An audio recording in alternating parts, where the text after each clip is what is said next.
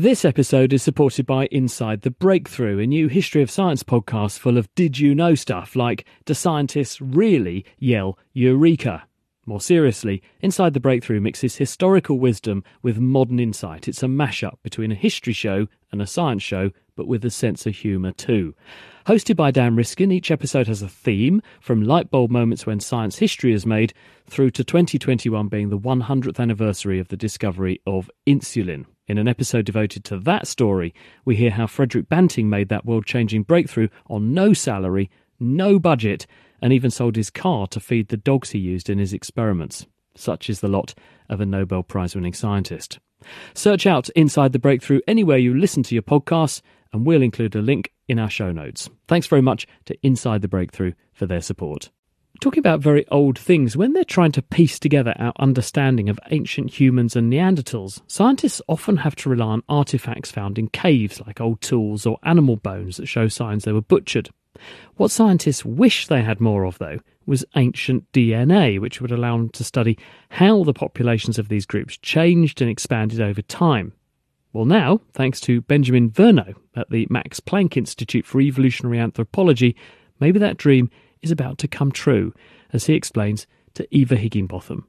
So we get typically DNA from bones or from teeth, and we use those to study the past. And one issue with doing that is that bones and teeth for ancient humans or Neanderthals are really, really rare. You know, so Neanderthals lived all over Europe and parts of Asia for hundreds of thousands of years, and there are only 18 individuals for whom we have DNA.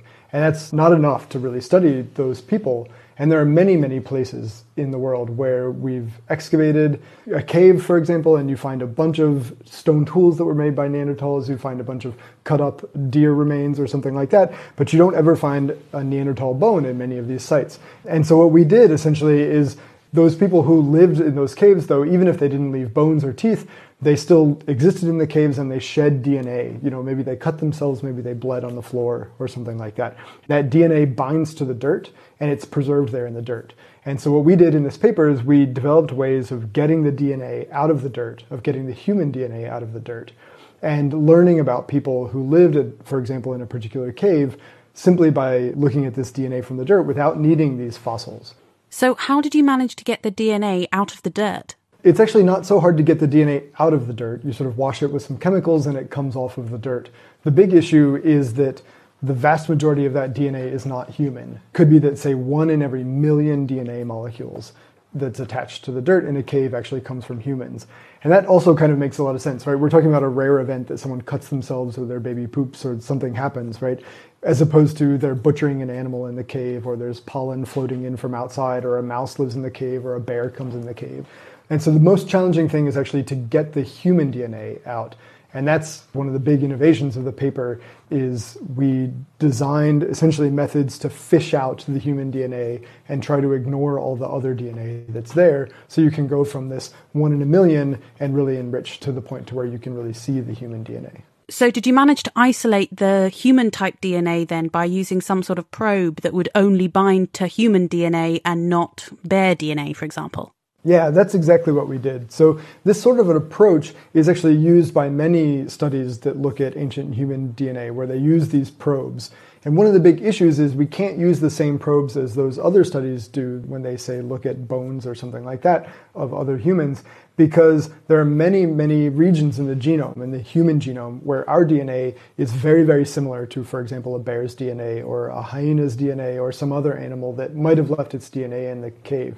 And when you do this sort of study, you know, you need to be really careful that you're actually saying, here we found interesting stuff about these Neanderthals, and not here we found interesting stuff about these Neanderthals, and half the data is barren, we didn't realize it. And so what we did is we designed probes that are targeting regions of the genome where we have a lot of evidence that humans are going to be different from essentially every other mammal out there. So the sites that we target are not only special because they are different between all, say, humans and, and other mammals, but they're also sites that are if you want to say they're variable between different human populations. So we select sites to target that, for example, may be different between you and me, or they may be different between us and Neanderthals, or even between two different groups of Neanderthals. So now that you have this technique, what are you hoping to find out? So there are two really cool things about this. I mean, one is just as I've said that you can study people even when they didn't leave bones behind. And I can't stress enough sort of how many archaeological sites that applies to, right? Where people spend a decade or something excavating a site and they learn so much about the people who live there and they never find a bone that, from those people, right? And I think this is really going to allow archaeologists to study the people at their sites sort of much more extensively. But even beyond just sort of the absence of bones, even when you do have a Neanderthal bone in a cave, you oftentimes only have one, maybe two, right?